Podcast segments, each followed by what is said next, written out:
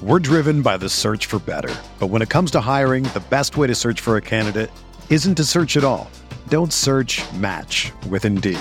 Indeed is your matching and hiring platform with over 350 million global monthly visitors, according to Indeed data, and a matching engine that helps you find quality candidates fast. Ditch the busy work. Use Indeed for scheduling, screening, and messaging so you can connect with candidates faster. Leveraging over 140 million qualifications and preferences every day, Indeed's matching engine is constantly learning from your preferences, so the more you use Indeed, the better it gets. Join more than 3.5 million businesses worldwide that use Indeed to hire great talent fast. And listeners of this show will get a $75 sponsored job credit to get your jobs more visibility at Indeed.com slash BlueWire. Just go to Indeed.com slash BlueWire right now and support our show by saying that you heard about Indeed on this podcast. That's Indeed.com slash BlueWire. Terms and conditions apply. Need to hire? You need Indeed. This podcast episode is brought to you by Coors Light. These days, everything is go, go, go.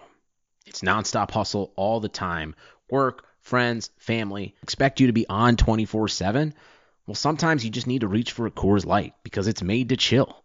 Coors Light is cold lagered, cold filtered, and cold packaged. It's as crisp and refreshing as the Colorado Rockies. It is literally made to chill. Coors Light is the one I choose when I need to unwind. So when you want to hit reset, reach for the beer that's made to chill. Get Coors Light in the new look delivered straight to your door with Drizzly or Instacart. Celebrate responsibly. Coors Brewing Company, Golden, Colorado. Hey, this is Megan Rapinoe. And I'm Sue Bird. We've decided to turn our crazy IG live show into a podcast for your listening pleasure. Enjoy the show. A touch more. New episodes of A Touch More drop Tuesday only on the Blue Wire Podcast Network. Be sure to subscribe to the show on Spotify, Apple, or anywhere else you listen to podcasts.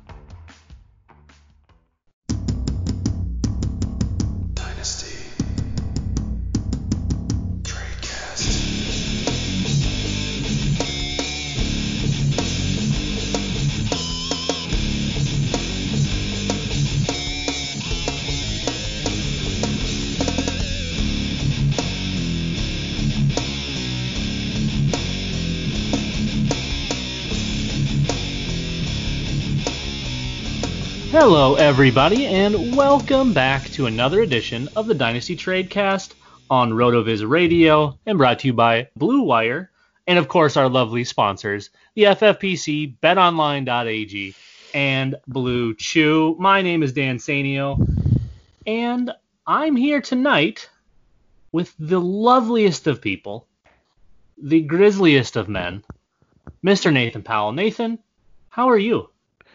I'm I'm splendid, uh, Mr. Dan. Uh, I've seen my grandmother-in-law a couple times in the last couple days, and both times she's like, "You need to shave the beard." the, the, first thing she says to me. So, um, you know, uh, that message is getting uh, across. I'm very close to letting my fiance do the trimming.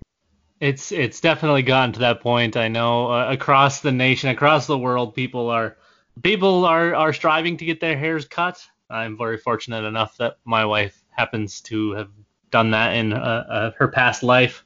So uh, I'm, you know, I'm I'm freshened up here and there, but it's nothing great. This isn't a haircut podcast.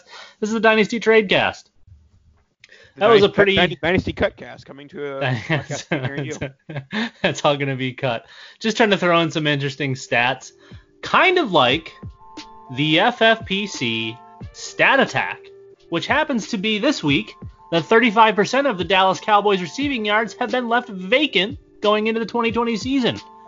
Also, the FFPC is home to the best fantasy football leagues and contests in the industry, including Dynasty Best Ball and, of course, the world famous FFPC main event. To learn more or to join a league, head to myffpc.com. That's myffpc.com. And of course, we've got a handful of tools at RotoViz here designed specifically for the FFPC domination. So make sure you head on over to the FFPC and get signed up.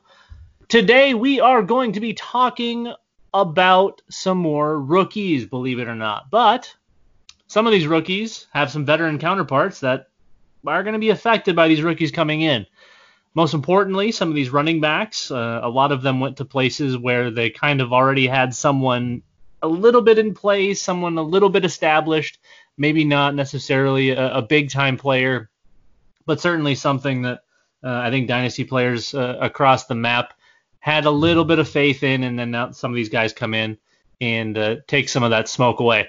And then, of course, some of the wide receivers, especially the big ones, it seems, went to some crowded landing spots, and uh, that'll be interesting to see. I think those offenses in particular will will look mighty fine come whenever we have an NFL season, but it's definitely an interesting talk. So today we are going to be talking a little bit about veteran losers, or or really the guys maybe as perceived losers, and we're going to start off at the top with one of the hotter topics of the running back destinations.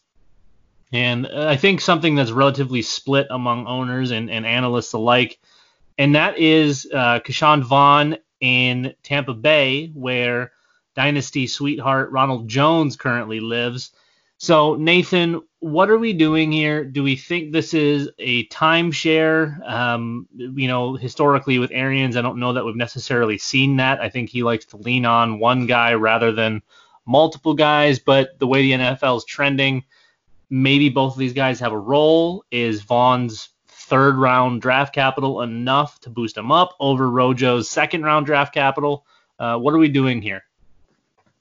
Yeah, most people know that my general dynasty strategy is to feel it out, feel out what's going on, and I don't like Ke'Shawn Vaughn as a running back. I don't think he's that good.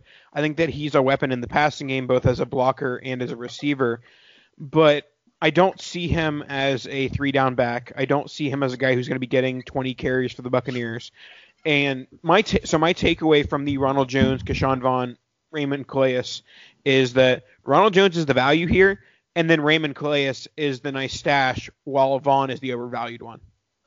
I completely agree. We, have had the conversation about Vaughn being pretty overvalued, and while it, it makes the most sense for these guys to kind of be a 1A, 1B, where I see Jones more than likely kind of dominating the the between the tackles work and Vaughn, you know, taking over a lion's share of the the work in the passing game. I don't know that there's going to be enough volume really there, especially when you have Mike Evans and Chris Godwin. Uh, whatever happens with OJ Howard and Gronk, and uh, I mean you, you've got all of the weapons there, uh, and you bring in Tyler Johnson, who could play a substantial role. We don't know. We we you know that's kind of going to be seen as we move forward. But uh, Vaughn's value to me is is that of someone just to get him in space. I don't see him as the high end between the tackles guy. I'd much prefer Jones in that uh, in that outlook. And I think last year we we got to see enough of Jones to know that he's capable of doing it. The problem was that offense was so hot and cold and like just disjointed. It wasn't really built to run. And now with Brady, who basically has cement block strapped to his ankles, it's it's not going to be a whole lot of the scramble, a whole lot of the run and gun. It's uh, I mean, they're going to have to lean a little bit on the ground game because Brady's no spring chicken, and I, I, think we saw a little bit of that downturn last year. And um, I, I, don't know, uh, Vaughn's Vaughn's someone I'm avoiding, especially yeah. at his ADP. If if there is a negative indicator for Jones, I think that it's the fact that it sounds silly to spend a third round draft pick on a running back who can block, but I think that was a significant significant factor in the Bucks using a draft pick at running back as early as the third round because Bruce Arians didn't want to go into a season with Ronald Jones as the guy protecting Tom Brady in, in, in dropbacks, which once again probably silly, but if there's one like positive indicator for Vaughn is that he's going to get a lot of that passing down work because of the fact that he can block. For sure. So I think I think the trade cast consensus here is is probably I mean unless you're getting Vaughn like mid second or even you know a little bit later than that, which he hasn't been falling. I've been seeing him go earlier and earlier uh, as we move forward as that running back fever continues to linger. I think Rojo's a really nice value. I think you can get him for for really darn cheap right now. So uh, keep an eye out for that. Our next spot is going to be the Indianapolis Colts drafting. Uh, I think perceived 101 and Jonathan Taylor in one QB leagues, and what um, what existed I don't think exists for very much longer, and that is Marlon Mack.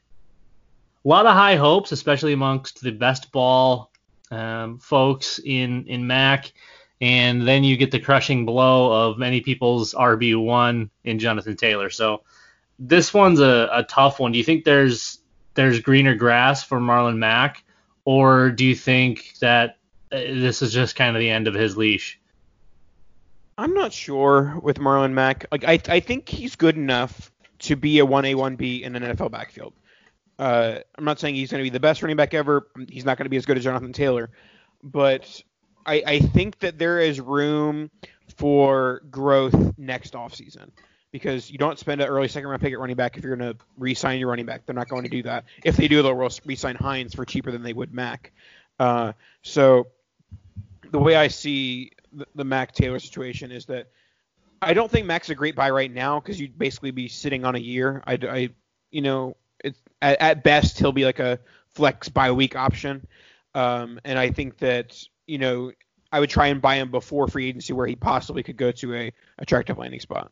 Yeah, I think if you can find a Mac share sometime between like early to midish season up until like your trade deadline, I think that's going to be the time to buy. Once Taylor takes over, you know, it's it pro- it'll probably end up going to like a 60-40 just to keep Mac interested and involved and, and get a little bit of wear on the tires uh, because they are paying him, so you might as well might as well use him because they know that he works. But coming to the end of his contract, why not bring in the best guy uh, that was available for this draft? So I, I, think yeah, I think Mac is in that you know like week four to week six up until your trade deadline. Go get him then because at that point he'll be kind of deemed obsolete.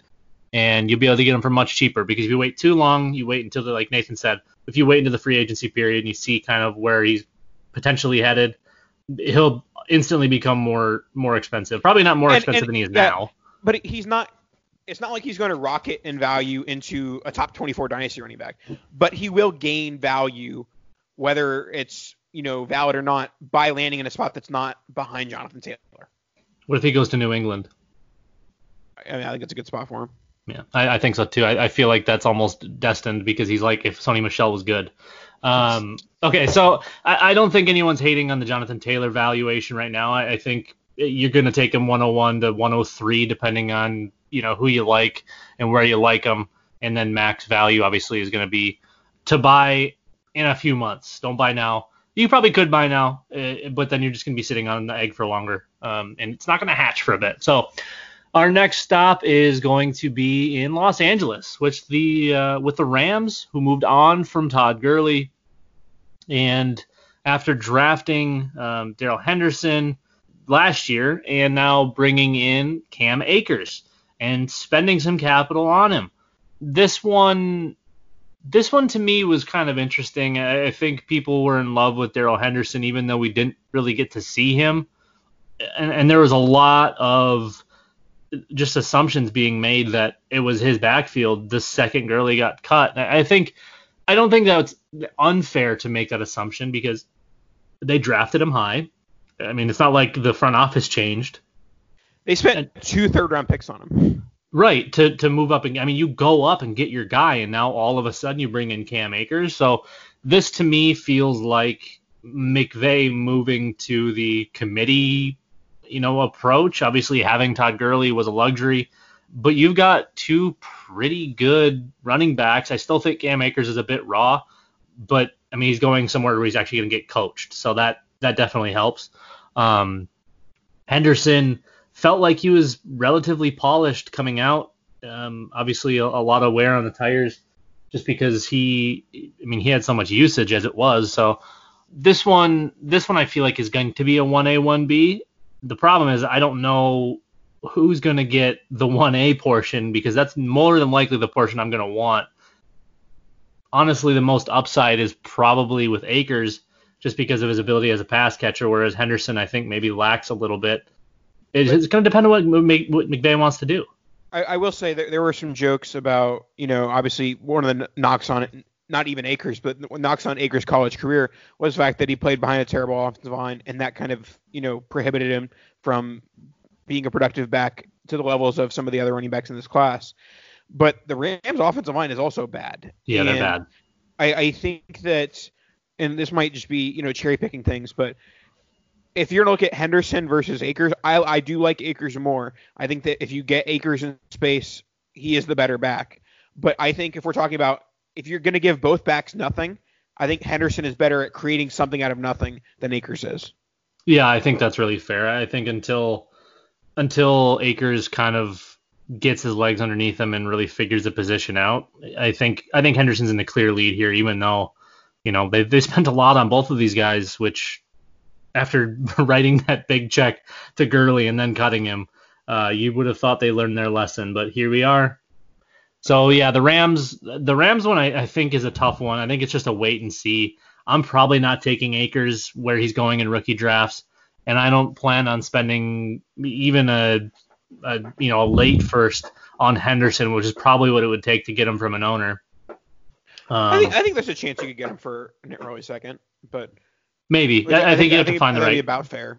Yeah, you have to find the right guy. I, mean, I, think to. It, it, it, you kind of just have to look down ADP. Like I'd rather have Aiyuk, I'd rather have Higgins than than Henderson show. So. Yeah, uh, that that last that second tier, the big tier of wide receivers, I think I'd rather take just about all of them over over those guys. And we'll move on to our next backfield, and it is in uh, Music City, Detroit, right? No, is that Nashville? I don't know. Um, tried to make a joke there, but didn't work. Uh, Detroit, uh, on Johnson uh, had the hit of D'Andre Swift being drafted in the second round of the NFL draft, and this one is not pretty for the veteran in my eyes. I, I think that Kerryon Johnson probably had the biggest value hit from like relevancy to possibly irrelevant out of all of the guys we've talked about so far and that includes Marlon Mack, which is you know might seem a little crazy, but I, I think that Swift is going to get a hold of this backfield and not look back. Yeah, I wasn't huge on on Johnson coming out. There was a lot of people that did like him. It, it there was flashes and glimmers of hope. Uh, I never really saw enough where we were, I think, fully committed.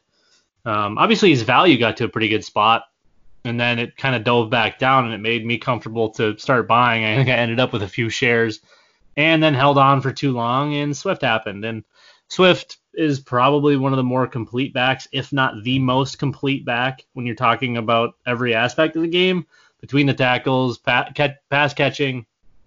He's he's going to be able to, you know, whatever Patricia wants to give him, I think he's going to be able to do. I still have an issue with Detroit as a running back, and obviously history has to change at some point, but I mean, it, it's just it always seems like the absolute worst spot. Since Barry, it's been an absolute gong show. And you we've had so much hype and so many names and so many guys come through. You know, Jahvid Best, Ameer Abdullah, now on Johnson. Is Swift the next victim in that? Who knows? But Detroit really likes to ruin careers of pretty much any offensive weapon. Yeah, I mean, I've talked with you about this the last few weeks. I think that's a ridiculous excuse not nope. to draft D'Andre Swift. Nope. I'm not. It's not that I'm not. Dra- it's not that I'm not going to draft him. I I believe in him in his abilities. My issue is with Detroit, which is not Music City, uh, and Buffalo also also not the Music City. Uh, Devin Singletary. We talked about him a bit pre-draft of our thoughts of whether they would end up you know, drafting a running back, and they end up doing so in the third round with taking Zack Moss. Now, I kind of end up liking both of these guys because I think that both of their values got hit by, you know, Singletary lost value because they drafted a running back on day two, and Moss got his value hit because he's going to a situation where he's probably not the RB one. He, you know, I think many people expected him to go into a one A one B, and that's kind of what he's in. But I think they're, they're like Singletary is probably worth early to mid second right now, and Moss is worth a late second, early third, and I like both those prices. Yeah, and you have two very different backs. I mean, Moss is your downhill bowling ball, and you know Singletary is kind of your glorified scat back. So I think they can work well in unison. I think Singletary is by far the better all-around player. That doesn't necessarily mean that he's going to be better between the tackles. I think Moss is is pretty stout there. I, I do think that he's going to have a pretty large red zone or goal line role, and maybe the the short yardage, or even even if they're just you know, hey, this series is is downhill. We're running all north and south on this one. Singletary take a seat. I, I think we're going to end up seeing some of the split time where they're not sharing the backfield. Only one of them is going to be out there. You know, the, the committee approach I feel like in Buffalo is going to be is going to be a little bit more uh, divided than it is other places where they're actually putting multiple backs in the field and using them in that in that way. Um, but I, I, think here, if if is being devalued because of the Moss, which he probably should be, but I think he's, I mean, pretty clearly for me the better got the better back. And if you can get him at a discount, I, I think I'm really happy buying there. And I, I don't have any issue with with Moss's ADP. I think he's fine where he's been going. Yeah, I mean the the argument for Moss would be the fact that he's he's a third round running back and he's being drafted around fourth round wide receivers, fourth round running backs, day two quarterbacks, you know, and I'd much rather have the day two running back at that cost. So while I do think that Zack Moss is a good bet to make in rookie drafts, uh, talk about where you should be making your bets, Dan. Well, that is of course with our friends Bet Online. Currently, with no NBA, NHL, or MLB, you might think there's nothing to bet on. Well, you'd be wrong, because our exclusive partner, BetOnline, still has hundreds of events, games, and props to wager on. From their online casino to poker and blackjack, they're bringing Vegas directly to you. Missing the NFL? Well, that's no problem because BetOnline has live daily Madden NFL simulations that you can bet on. You can still bet on things like Survivor and Big Brother, American Idol, stock prices, and even the Nathan's Hot Dog Eating Contest. All open 24 hours a day and all online. Go to betonline.ag and use promo code BLUEWIRE to join today and receive your new welcome bonus. Again, that's betonline.ag. BetOnline, your online wagering solution. All right, let's move on to the wide receiver position and some shakeup of values. And the first one is one that arguably doesn't have any shakeup. Um, I would argue it does, but we'll go. We'll talk about it. It is Courtland Sutton, who uh, had uh, lots of pass catchers being selected by the Broncos. Uh, first round, Jerry Jeudy. Second round, KJ Hamler. And fourth round, Albert Okwuegbunam. Um, so, I, I I tried to talk through uh, the on the on the shotcast that Sutton wouldn't lose much value with Jeudy in town, although I do prefer Jeudy as a wide receiver and, and as a prospect. But I think that with the addition of Hamler and to an extent Alberto, I, I do think Sutton takes a bit of a hit. You know, I, am not saying I'm go I'm not saying go out and sell your Courtland, Courtland Sutton shares, but I think this lowers his upside, and I think that you know he's more of like a wide receiver too now. Uh, ter- like I think before we thought this guy has top eight, top ten wide receiver upside, and I think that he's more so in the wide receiver two camp now. Sure, and I mean Denver went out to bolster their offense, and obviously getting the premier wide receiver or, or you know top two, um, that that does that. So Sutton for me, I don't think it changes much. I think he was that fringe wide receiver one, high end wide receiver two guy. I don't think it moves much off of there. And it, my reasoning is we've actually seen him do it now, and we've seen him do it with some pretty bad quarterback play.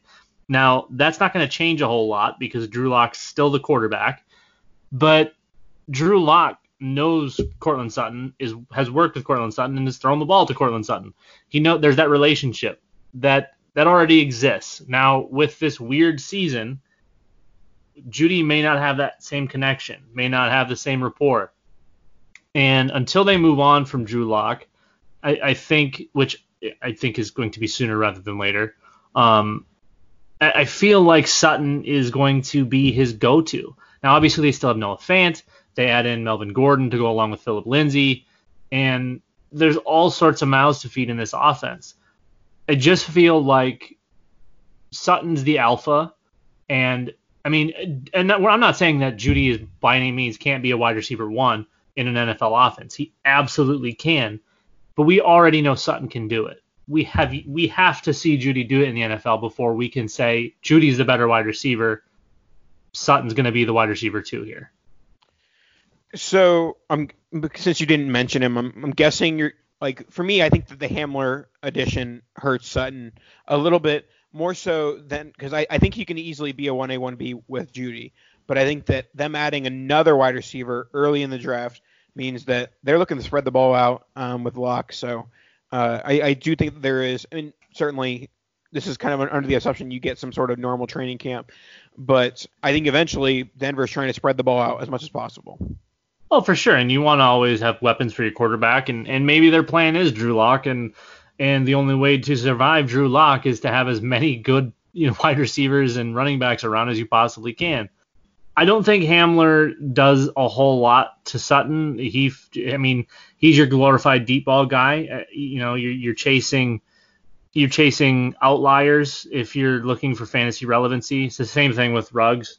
I mean, Ruggs is a, a you know better pass catcher, but Hamler's kind of cut from the same cloth. So that just it is a field stretcher for me. I, I don't think he does a whole lot outside of of you know keep the defense accountable for the long ball open things up a little bit more underneath where Drew Lock's more comfortable.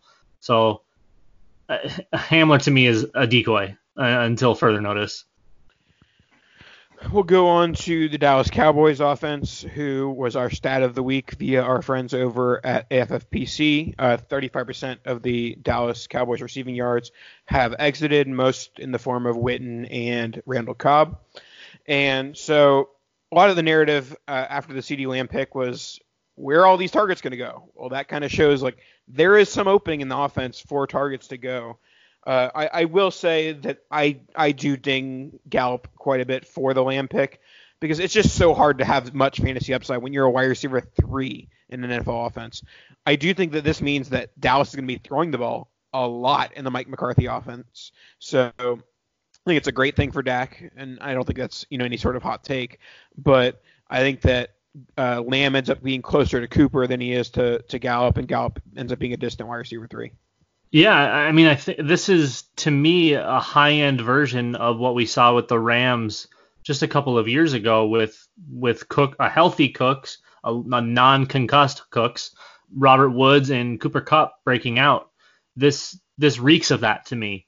Um, but with three really good wide receivers instead of one good one, one unknown one, and one that was just kind of no one really knew what to do with because he'd been on 17 teams in three seasons. So, um, you know, Cooper is an elite slot, but he can play outside. Obviously, we've seen him do everything in the NFL. Gallup is, I think, your prototypical wide receiver. And I mean, he could potentially be a wide receiver one in an offense. And then you get CeeDee Lamb, who is my wide receiver one in this NFL draft who is absolutely a wide receiver one in an offense. So you have three potential alphas with Dak and Ezekiel Elliott and one of the better offensive lines in the NFL. Yeah, they're going to throw a lot, but you're only going to have a half of it because they're going to be up by 65 points by halftime. Because their defense, I mean, their defense is good enough. It's, I mean, their defense is solid. It's not elite by any means, but they're they're gonna I think turn some heads this year, assuming they can keep everything uh, under wraps and and Jerry's world doesn't burn down for some reason. But yeah, I think these guys can all three exist. I think they all most certainly can be wide receiver twos. You know, maybe maybe uh, one of them ends up being a high end wide receiver three, like probably Gallup. But yeah, I mean, the, the Dak can support three if if the volume's there. There's no question about that. You, you were ta- like you said, our stat at the beginning of the show. There's 35% of the of receiving yards to boot, and I mean Randall Cobb had a big chunk. He's gone. Jason Witten obviously was still doing something. He's gone. Blake Jarwin returns. You still have Zeke. It's I mean, these guys I, I think are all going to eat. You know, if you throw around 20 to 24% target share to all three of them, and you know, as good as Dak has been, it's sky's the limit. And we'll wrap up uh, the draft losers with uh, a guy who was probably already losing from not being healthy and not really doing much in his rookie year, and then it further, you know, loses by the fact that they end up uh, the Colts end up taking a second round wide receiver and Michael Pittman. So we're talking about Parris Campbell. I, I I like Parris Campbell. I didn't really like him as a prospect, but I like the fact that he's basically free right now. Um, he in his in his range of outcomes was what happened with Deebo in year one. You know, he could have had that rookie season had he stayed healthy, had he been given the targets. And so I'm buying extremely low on, on Campbell. I'll give a, a mid to late second for him, and I think that that might get him in some leagues. I, I could be wrong, but at, at this stage, I think that Campbell's a great buy, and Pittman going there. I, I don't really love Pittman as a prospect either, but that offense, you know, Hilton has had the concussion issues, and whether it's Rivers or Eason, you know, that offense could end up being okay. So uh, I, am I like Campbell as a buy right now. I, I, don't think Pittman is a great value or a bad value. I think he's valued right where he's supposed to. Yeah, I think I think Pittman kind of completes the puzzle, uh, assuming Hilton's healthy and Campbell. Uh, to be completely honest, I mean that you put those three together and you have your big-bodied outside wide receiver in Pittman. You have your speedster in T.Y. Hilton who can win at every level, and then you have your you know your Swiss Army knife and Parris Campbell who can do a lot of things really well and can be used in a million different ways. And I mean that's a that's a really nice receiving core.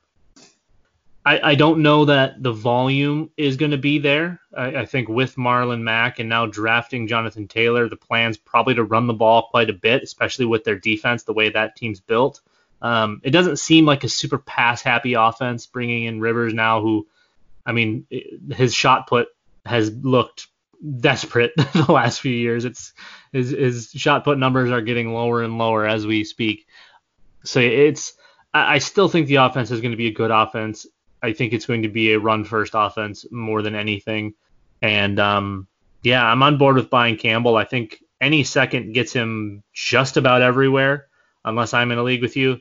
Uh, don't send that. I won't accept it.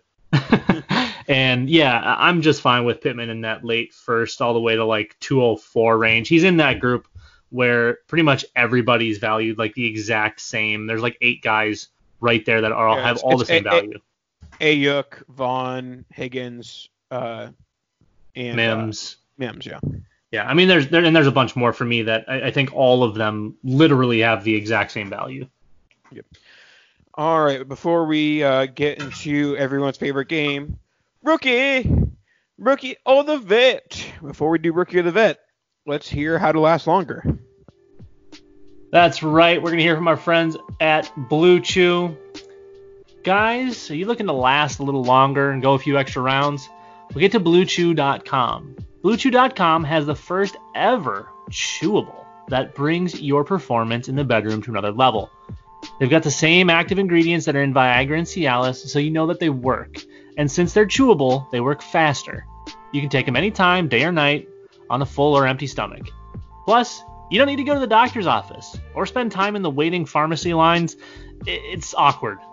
Blue Chew's online physician is free of cost, and once approved, your order ships straight to your door in discreet packaging. Here is a great deal for you listeners. Visit BlueChew.com and get your first order free. Yep, I said free when you use promo code BLUEWIRE. Just pay $5 for shipping. Again, that's B L U E chew.com, promo code BLUEWIRE. All right, so uh, let's use some rookie of the vet. These gonna, be, these gonna be veterans that survived the NFL draft. Um, so we'll start off with Austin Ekeler.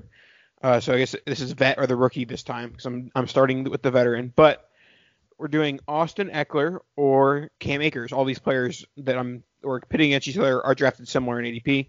So where are you on rookie of the vet, Ekeler or Akers? I know which way I should pick, but I mean I'm pretty hard headed, so I think I have to take Cam Akers.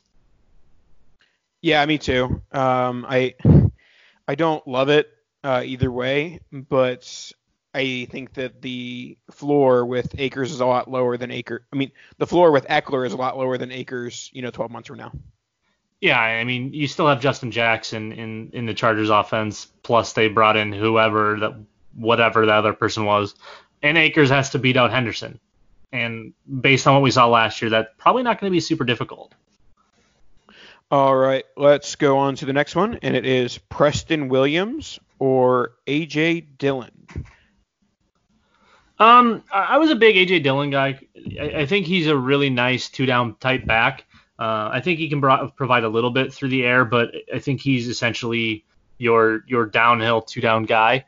Um, and I really liked Preston Williams last year pre-injury. I, I feel like he really proved that he belongs. I, I know that he had, you know, kind of a a weird um, past, I guess we want to call it that. Um, so I I think they're almost dead even for me. I feel like I could flip AJ Dillon easier than I could Preston Williams, um, only because Parker's still there and the Packers seem hell bent on not using Aaron Jones. So I think AJ Dillon has a pretty clean line to some solid work, and and Preston's going to be fine. I just you know there, there's no draft capital there. What we saw pre-injury was promising, but still have DeVante Parker. Um, you know, maybe we get Tua this year, maybe we get him next year. Who knows? I, I short term, honestly, if Fitzpatrick's the starter, you could have two of these guys being like wide receiver threes or better. Yeah, I uh, I, I, do lean Dillon here because I, I, do think that he is in a position that if a I mean if Aaron, if Aaron Jones walks uh, in free agency, and I think that's more likely than not at this stage, I think that his value is going to skyrocket. I don't think that Preston Williams can do anything outside of like being like a wide receiver two in the NFL this year that can skyrocket his value quite like Aaron Jones walking would. Hundred percent, yeah. I think Jones is gone after the season. I, I, think the Packers have made that clear, unless he wants to stick around for some sort of hometown discount, which I don't know why they would do because they've they've not been loyal to him. So why would he be loyal to them? Yep. All right. Next round wide receivers: uh, Hollywood Brown, or Brandon Aiyuk. I'll start here because I do like both of these guys, but but but but I think that Hollywood is the clear winner here. He has the higher upside. He has the more likely to be the wide receiver one in the offense, and he has the better quarterback. So all those things uh, equal. I think it's this is Brown pretty easily. Yeah, I think I'm right there with you. The only thing that Baltimore did was bring in Devin Duvernay, who was, I mean, a slot receiver. He ran like 300% of his snaps from the slot, and I think all of his targets and catches were there too. So the the Ravens didn't really change anything at wide receiver. Uh, I'm a big fan of Brown, and Aiyuk is, you know, he's fine. He gets a nice landing spot with the Niners, but obviously still having Deebo in play and Kittle, and obviously, you know, the, the Ravens have Mark Andrews there too, but that doesn't change anything for Hollywood. And uh, I, I think for me, this is easily Hollywood. Yep. All right, let's go to our next one. Todd Gurley or Justin Jefferson? I think it's Jefferson for me. I feel like what he did at LSU, obviously Burrow having the historic season that he did, but we saw we saw Jefferson put up some some big boy numbers, and Gurley I would say is on the backside of what was a pretty darn productive career, and Jefferson's just getting started he gets a middle of the road quarterback. He doesn't go into a bad situation. He gets to work opposite Adam Thielen in some sort of hybrid offense that's more than likely going to be, I mean, I would say a 50 50 offense with, between run and pass. But, I mean, he does everything right. And, and the Vikings use draft capital to go to, to get him one of their two firsts. So it's hard to argue with that. They lose Stefon Diggs. The tight end position is kind of up in the air. Dalvin Cook obviously is going to draw some targets but I think Justin Jefferson's in for a, a pretty sizable role. Yeah, I I'm definitely scared of how low uh, Gurley's value could fall. Yes, he's a good, good, good situation in Atlanta, but Jefferson has a much higher floor and much higher ceiling uh, at this rate. So yes, Gurley probably has more points in uh, 2020, but I think that the range of outcomes are much better for for Jefferson both on the ceiling and the floor. Yeah, and I mean Gurley's only on a one year in Atlanta, so we could we could see him anywhere in in 2021. It yeah, it, it's just the safe play, which is scary to say. I think is to go with the rookie here. Yep. And we'll end with one that's probably silly, but you wanted to talk about him, so we'll do it anyway. Right. Uh, Sterling Shepard or Chase Claypool? Oh boy all right, guys, we're gonna have this conversation. Sterling Shepard has done nothing but produce in the NFL. He had to work opposite Odell Beckham. Then they bring in Golden Tate. Now Darius Slayton becomes a thing, and Shepard, when healthy, only produces. So for me, this is very clearly Sterling Shepard. He doesn't have any change in you know what's around him in New York. No added pass catchers, nothing prominent. And Claypool goes into God knows what. Who knows if Ben retires? Who knows if it goes back to Mason Rudolph? You have Juju. We I think all believe one of Diontae Johnson or James Washington is going to become a thing. And even though the Steelers historically are very good at drafting wide receivers, of late it seems a bit shoddy outside of Juju and you know prior to him everything's you know it, has got to change at some point. So for me it's Shepard. I get that he's going later, but I'm buying at this valuation all day every day. I, I am as well. Uh, I, I think that Shepard is a great buy right now, and that Claypool. I think a certain number of things have to happen in order for Claypool to be good, and one of those has to be basically Diontae Johnson has to bust. And I, I think he's a good enough player that he's not going to be a bust. And so, yeah, I'll, I'll take Shepard here for the short term production, and it might even be long term production over Claypool as well. Yeah, for sure. And, and another potential path for Claypool to become relevant is if Eric Ebron dies. That's, you know, there, there's that. There's that avenue. All right, so we will wrap up the show today uh, by letting you know that you can get a RotoViz radio subscription. Go to rotoviz.com/radio and uh, get get you a nice subscription to RotoViz, all our, uh, all our content and tools, all that good stuff, and of course you support the pod to put money in the pocket of Dan to, so he can buy dog food. That's right. My dog's always hungry, and uh, as always, we we appreciate you guys listening and rating and reviewing obviously helps us out, shows us up a little bit higher on that board, so more people can follow, more people can listen. And uh, if you have any recommendations on on stuff to talk about or people to have on, we've we've kind of kept it to Nathan and I, or if I can't make it, Nathan gets gets a guest. But if you want us to talk with somebody, if you really want to hear an opinion or or see how we mesh with somebody in in some of these silly games or um, you know any anything, tell us, Twitter us, Facebook us. Don't Facebook us. Uh, email us. Do something. Tell us on Voxer because most of you are probably in leagues with us. Do anything. Let us know. We'd love to hear your feedback because like three of you have ever said anything, and that's just not enough feedback. Absolutely. All right. Thanks so much, guys, for listening, and we'll talk to you guys next week. Ta-da!